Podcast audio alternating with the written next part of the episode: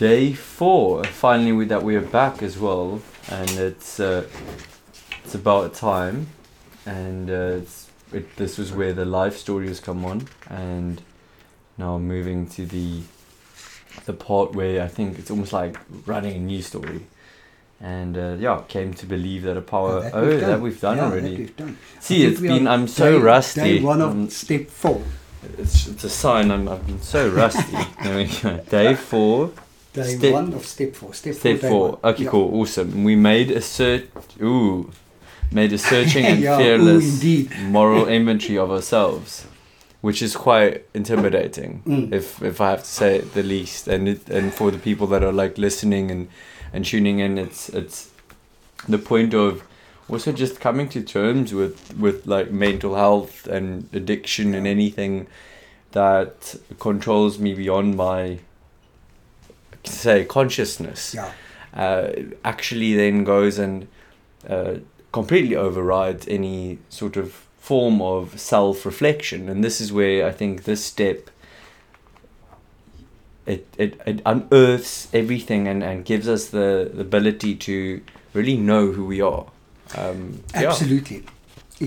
It is truly that searching, fearless, moral inventory. But those words are quite scary if you think about it. So I think to make it less scary, just say, I'm going to make an inventory of my life. Yeah. And in that, I'm going to get to know myself. Correct. And that makes it far less intimidating. And I think that the nice thing about it is the first one is always difficult because that is where we basically look at our whole lives up until this point. Yeah. But once we do a second inventory, we do from the previous one to now. Yes. So it becomes far, far, far better. I know with me, I've possibly now done 11 or 12. And wow. It's really not... I now sit and think, what do I have to write? It just gets... I nearly feel guilty because I believe, am I searching and fearless enough? Because I don't have that much to write. Well, so it really gets so much easier as we go along. Exactly. And that's the whole cool thing is like I can say from somebody that's in his 20s, I haven't had a long life, and I guess in that sense... mine is not going to be that long. Yeah. So my first one, yes, it was quite big, but I had to make sure that it was done that way and it was correctly done and thoroughly done. And even the best is if it's not as, there's always going to be more. So it's like, cool, you can come back, you can do the next. Totally. And that's why, like you say, 11 times. For me, I'm on my fourth. Yeah. No, my third. I'm on my third one now. And it's been, 2.5 years. And that just shows that it's your pace and it's for you to do. And this book makes it simplified. Because as we know, there are a lot of 12-step programs. And what I like about 21 days is it's like, it's a good way to just collect oneself again. Yeah. And it's a good way to say that, well, this is now where I am in my life and I can move forward because I'm taking responsibility. Yes. And it's an amazing solution. So the book's name is The First Layer for a reason. Exactly. This is where we scratch off the first layer.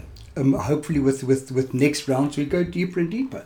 And I always say to people, I truly believe that our God reveals to us what we are ready to face now. Yeah. So what comes up. Write it down.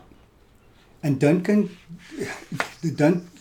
go and beat yourself up that is not enough. Yeah. What is there is what you can deal with now, and that's okay. Exactly. That's really important. Wow, it's beautiful. And I'll read out of this now. Day 8, as Freddie wrote here, a lot of people freak out about the idea of writing a 4th step. I do not think it is such a big deal once one gets going on it. My biggest gripe with the step is that it takes a lot of time to do all the suggested writing. Now that we have established the relationship with our higher power, it is time for step 4.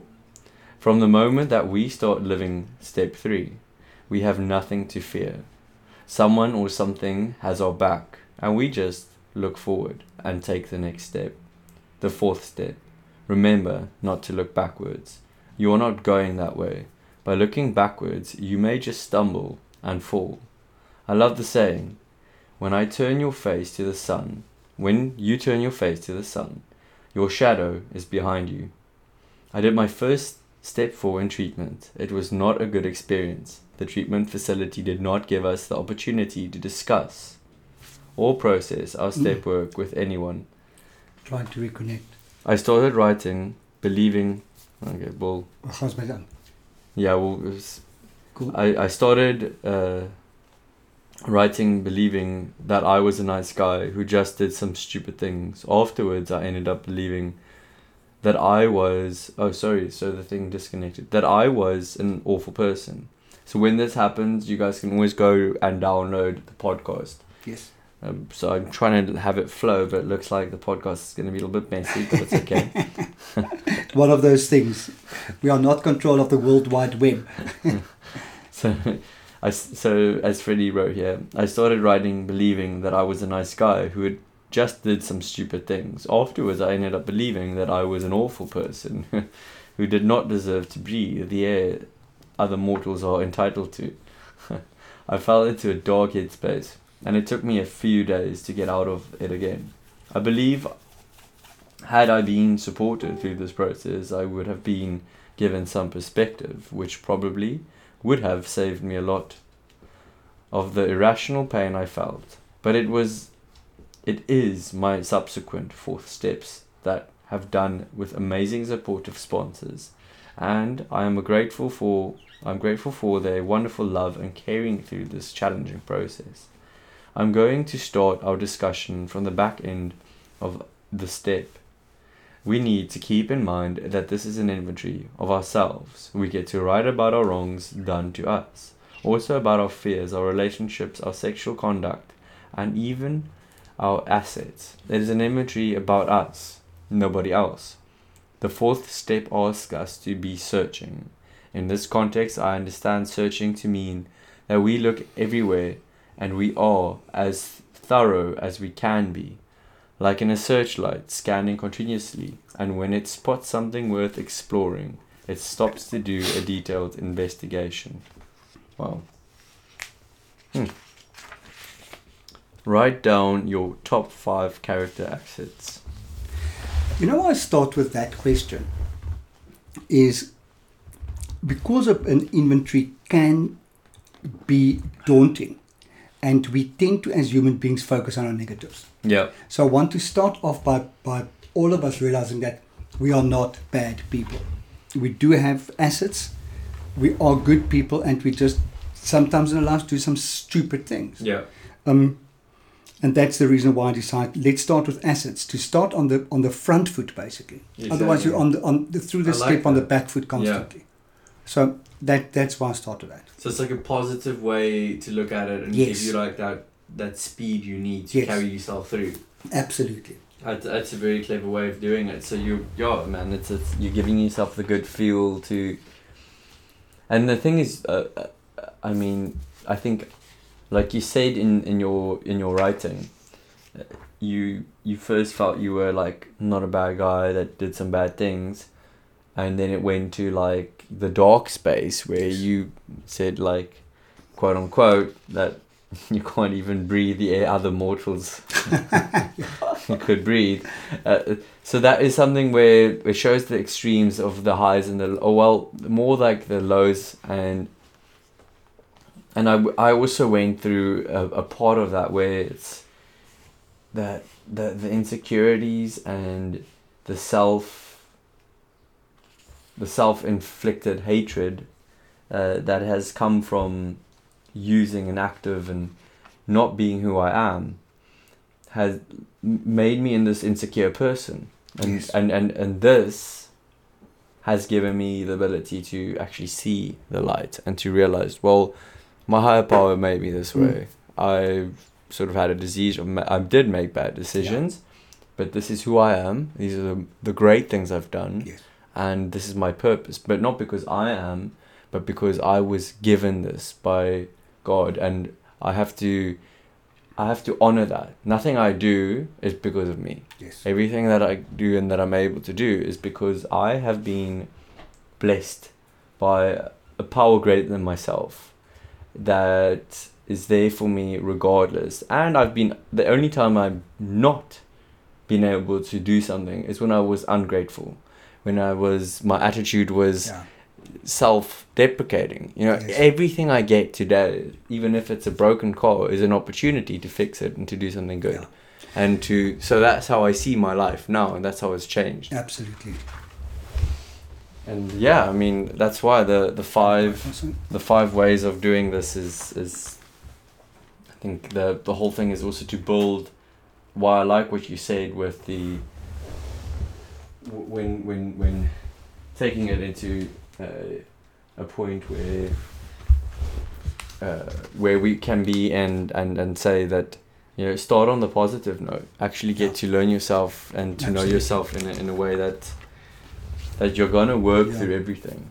And we will get to more detail of this in step 6 and 7, where we actually become grateful for our mental health, of our mental health challenges that we have.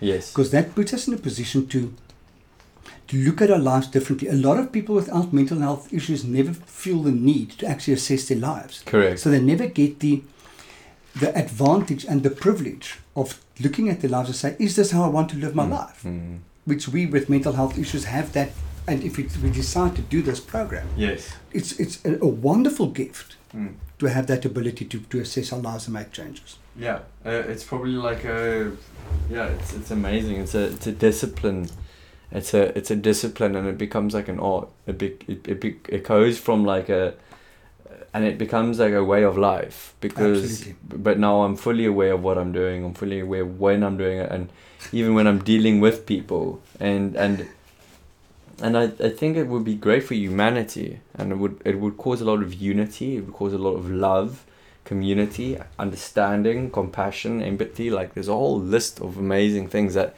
because this program also teaches spirituality. Yeah. So the thing is, it's one of the ways that you can be taught to act spiritually. And I know as I am, I'm an unspiritual being, and I'm not a at any sense, but through this, it's like a thing. Is like you want to be an athlete, you've got to exercise every day. Absolutely, it's the same thing. If I want to be a good, healthy-minded human being functioning, I've got to somehow find a way to exercise every day, and that's why this kind of a book is very. We need to exercise. How can I put this? A new term I'm looking at is mental hygiene. Correct. We need to practice mental hygiene as we practice physical hygiene. We brush our teeth every day. We need to do something to keep our souls clean and maintained every day as well. Yeah. It's really important. Cool. Okay, awesome. Yeah, man, elaborate on any and all fears you have with regards to working the step. You know, I said it in the introduction, or in the introduction to step 4, is it's really important when you get to step 4 and you may have fears about this, to remember that in step 3 you met your God. Yeah. And you know you now have God next to you. And for as long as you have God with you, you have nothing to fear. Mm. So there might be trepidation, there might be reluctance. But as I said earlier, God will not reveal to you what you're not ready to handle. Yeah. So always keep in God that you are in God in mind that you are not alone. Yeah, because you aren't. That's a great thing, and I think by allowing also God in, for me in my life, it connected me with so many people, and through that the community and the family and the love and the what I found was something that was only conducted by a spirit and by a power that I cannot describe. I cannot even fathom what it is. Absolutely, it's something so big. And something that cannot be described. Yes. And that is how I found that the fears go away when I place it in God's hands. Yes. The opposite spiritual principles of fear are trust and faith. Oh wow. Yeah. Awesome. So yeah, as you said here, then in this section you will most likely engage with one of your most fundamental emotions, fear. We show courage by continuing despite the fear. Remember, you are not alone. Keep the second and third steps paramount in your heart when doing your fourth step. 4. How has fear played a role in your life and in your addiction? What did you do or fear? Inventory of your fears in this table form. So you said, what am I afraid of? Why? And how does it affect me? And you gave your example. You said here, horses. One bit me once. Why is the one bit me once? How does it affect me? I love them, but I do not go close to them, restricting my life. Okay, cool. Yeah, that's awesome. That's a very practical. Yeah, that's purely an example. But you know, if I think of my life, Emil, did a horse bite you? No, not really. Stupid things that I feared, which was the dark. Yeah. From a very, very young age, I was afraid of the dark. And that, I couldn't, for instance, like other people, lie outside on the lawn and look at the sky, the stars. Yeah. I felt fear. Okay. And that fear has now been removed. I'm just not afraid of the dark anymore. Another thing was driving. Because I didn't trust myself as a human being. Frustration when it comes to driving. I now love driving. It's something I'm a very, very calm driver. I'm a very tolerant driver. I love driving. But more than that, I feared life. I feared that I wasn't good enough, and that kept me away from doing so many amazing things in life. Man. And looking back at my life now, that fear has been removed, and now I do amazing things. Fear of success, fear of changing the world, fear of practicing my talents, criticism. Fear of outside affirmation, fear of not being loved.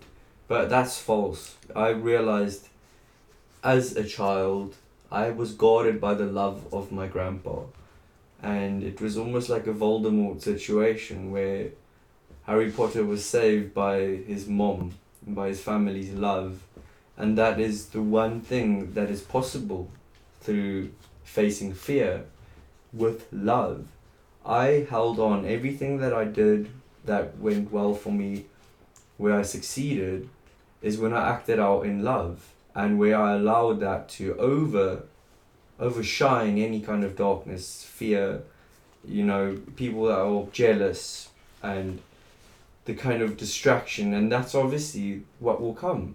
When your light shines, there will be the darkness. They will try to pull you down. They will throw stones. The highest trees catch the most wind. Yes, they will talk behind your back. And that is okay. It means you're doing well. And that's even better, is to pray for them and to actually forgive them and to know that they're also just hurting. Yeah. That's the basis now, is that there's a real way of empathy through going through all of this. Yes. It's like, this person's actually probably just going through a bad day. They've had something that happened. They're reflecting it to me.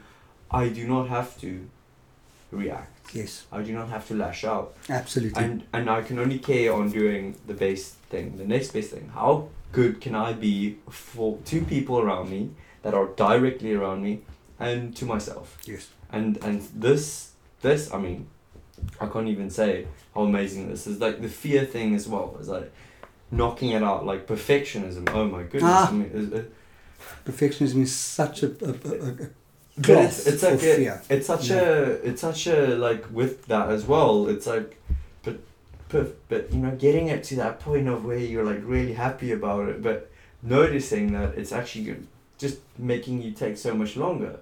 Yes. Sometimes that is where you have to also cut that. I work on the principle of good enough. Yes. No, your phone is not good. Oh goodness. So we'll just continue. And then we'll post the podcast. Yeah. Okay. We'll continue and we'll post the podcast. I think we... Yeah. Cool. And of course what I like is the acronyms for fear. apologise about the technology. So we'll finish off at day 9. Yeah. Yeah. Okay. Is face everything and recover. Yes. Fuck everything and run. Yes. But my favourite is false evidence appearing real. Exactly. We believe what our heads are telling us. Exactly. And that's nonsense. Exactly.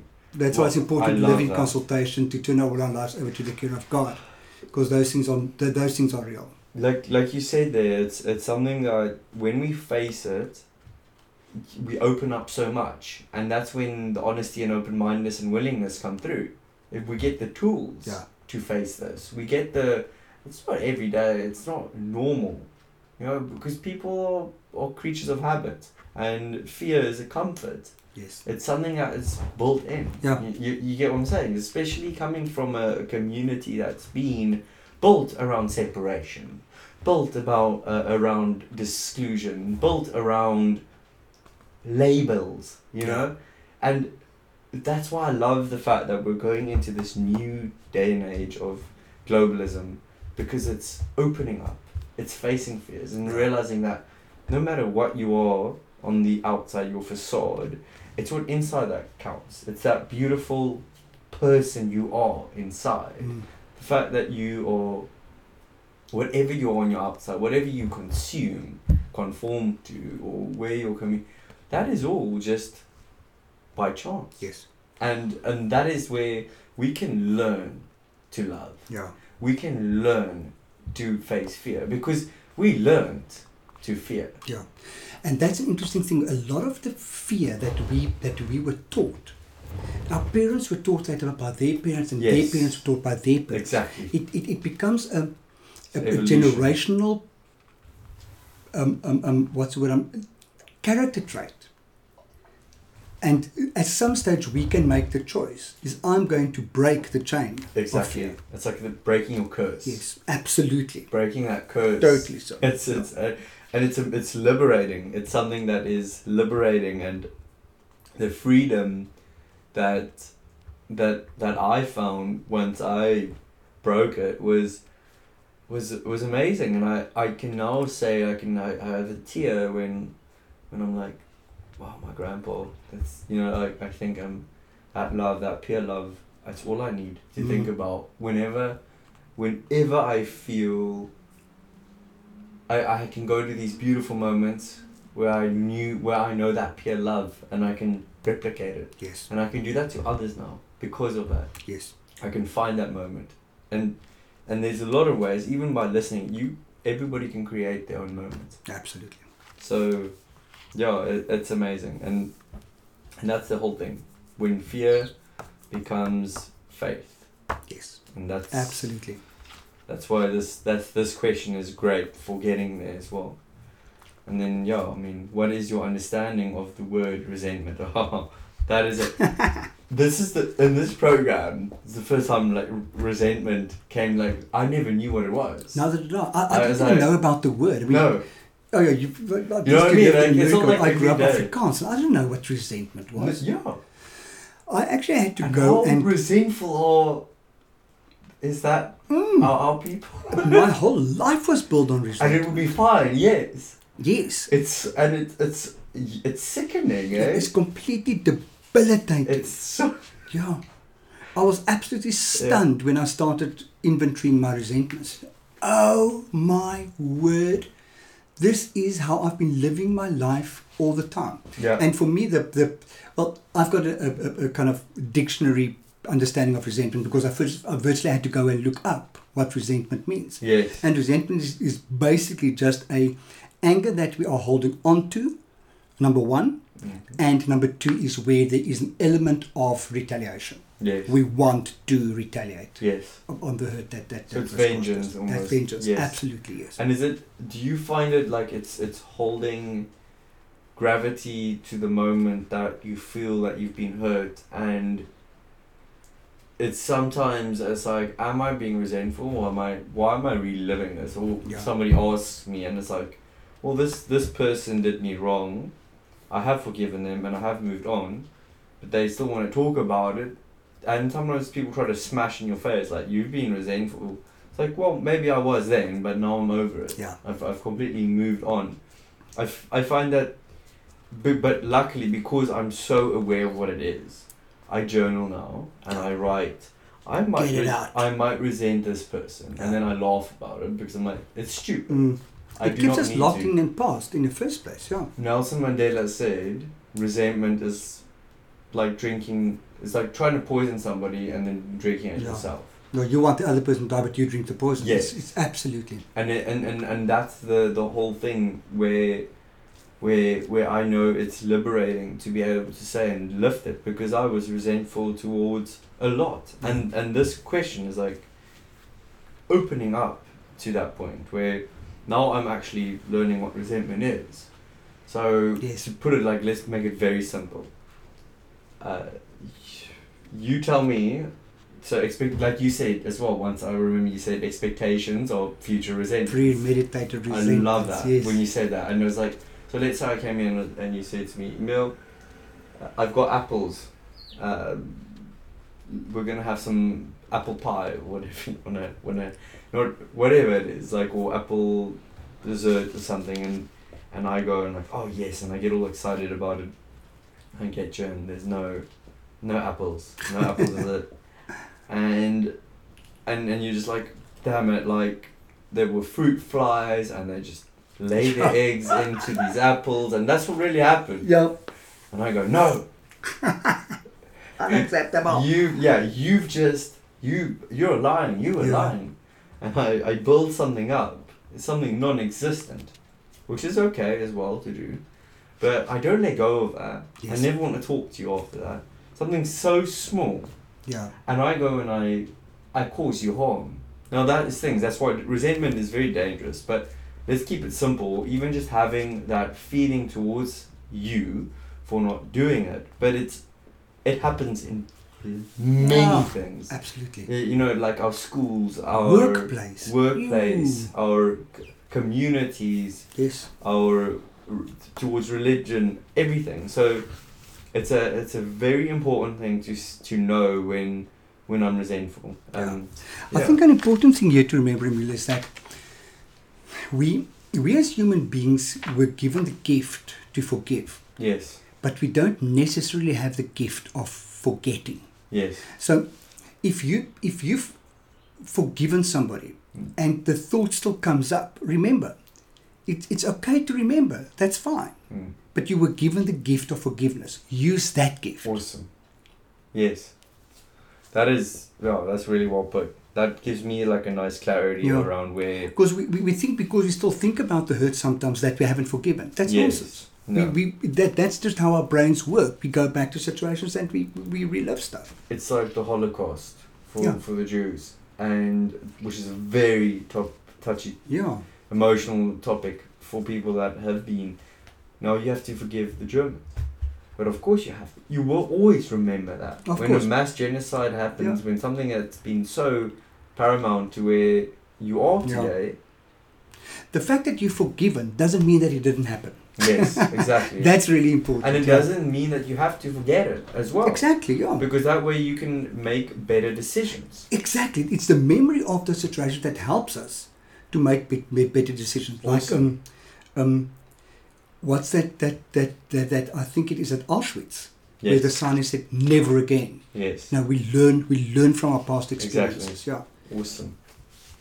Wow. And it's like even our time management, where we learn to actually be like a bit more lenient towards ourselves, towards the people that we're seeing, and not making too many promises, because we learn that I made a mistake.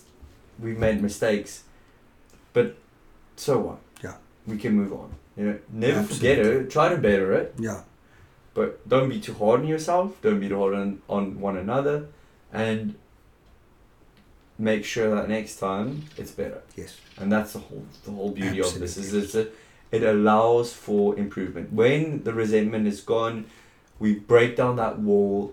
And we start to build. We set ourselves free. Yes. That's the important thing. We stop drinking poison. I sometimes, like you say, just build a bridge and get over it. I know, like, I can be very short. At times I'm like, okay, I understand this. But can you get over it? Yeah. Can you get over it? Like, I talk about it a lot. So I'm one to judge, and but I talk about it to get it out. Yes. Do you know that? Process it. Yeah, on exposure it dies. Yes. And that is where if I cannot do that, yeah, maybe then I don't see my sponsor enough. If I'm talking to other people, yeah, like that's the best way to deal with it, and then to write it down. But the channels and the support group and the structure is important. Is that safety net that I have to be able to deal with it. That it doesn't completely own me. Yes. Which can happen. Doesn't tie us down in life. Yes. So you said here, the online Merriam-Webster dictionary defines resentment as follows: a feeling of indignant displeasure or persistent ill will at something regarded as wrong, insult or injury. So let me read this a little bit. The online Merriam-Webster dictionary defines resentment as follows: a feeling of indignant displeasure or persistent ill will at something regarded as wrong, insult or injury. That's, yeah. And then you give them now the task to write an inventory of resentments, and you've given this table to say where, okay, consider individuals, institutions and principles in this regard. So you gave examples where one is, who or what do I resent? My mother. What led to it? She abandoned me as a child. Well, how does that affect me? I struggle to trust people and have abandonment issues. Yeah. That is such a general resentment that happens with so many people. That's why it's one of the best examples, because it's very relatable. Absolutely. For instance, I'm the youngest of 4 children. Yeah. And we are all very, very close in age. So my perception of the situation was that I was neglected. Yes. Just because there wasn't the time and energy for to give me the attention that I wanted. Wow. So I deal with my inner child as a neglected child. Yes. Well, and that's okay. But you can change that. You can also rewrite that story. And I now know that my parents did. Yeah, I have. I now know that my parents did absolutely the best. I mean, my mother was 24 when I was born. She was still virtually a child. Yes. To have a 4th child. Yes. So I look at it now, wow. And I look at her with a vast amount of compassion and love. And then what time was the other siblings? She was probably first 20. One was 18, then 20, then 22, and then with me at 24. I was born as well from a very young upbringing, 20 years old. They grew up with their children, basically. So children, of course they're going to make mistakes and everything else. It's going to be so wild. Now I look at this with a lot of love and compassion. Yes. So I've definitely, the resentment is absolutely gone. The memory will never go, but it's okay. I almost now look at it with a lot of respect, because I don't think I would have been able to. No way. And at 51, I don't even think I can do that. So exactly. So, I hear you. So that's why I my respect grew immensely, and it was like saying, like, these people love me, they're still here, and let's make the best of it. Absolutely. You know, let's rebuild and let's see how far, because there's a huge amount of love, and I think as well a lot of pain happens because it is love, just unarticulated, like no way to really express it. Yes. And it's in that self-defeating way of going, and it's the fear, and it's it's unfortunate, but it is also a opportunity to grow. And every problem is an opportunity. Absolutely. And there's a solution. There's a 12-step guide somewhere in the book cupboard or online. Absolutely. Pick it up. The solution is there. And it just presents this beautiful new way. And now let's go on to your next reading. It took me a long time to figure out what to do with my resentments once I had them written down. I now had all these uncomfortable incidents on paper, all the hurt, anger, disappointment, and other emotions regurgitated. What was I supposed to do now? I felt lost. It is recommended that we just sit with these feelings, accept them as part of us, and do not fight them. When ready, we take some time to identify our part in these situations, and then, with the help of our support system and higher power, we let them go. Yep, we let them go. That is it. Holding on to resentment is like drinking poison and hoping that the other person will die. If we want to experience freedom, we need to let our resentments go. These things happened in the past and we cannot change it. We cannot do anything about them. We cannot. We accept what happened. Let the resentment go and carry on with our lives. Remember to use the serenity prayer. God, grant me the serenity to accept the things I cannot change, courage to change the things I can, and the wisdom to know the difference. We cannot change our past, let it go. Pray for that acceptance, serenity shall follow. I cannot believe how long it took me to realize that one of the most fundamental things I cannot change is my past. Once I learned to accept my past, I could move on and experience a sense of serenity that I have never felt in my life before. Ah, wow. And that's it? That's it. I think what we should do is recess, we get something up and we do, you want to do step cool. 9? Let's do that. Boom. And yeah. So we can, and we can get a thing following and we will just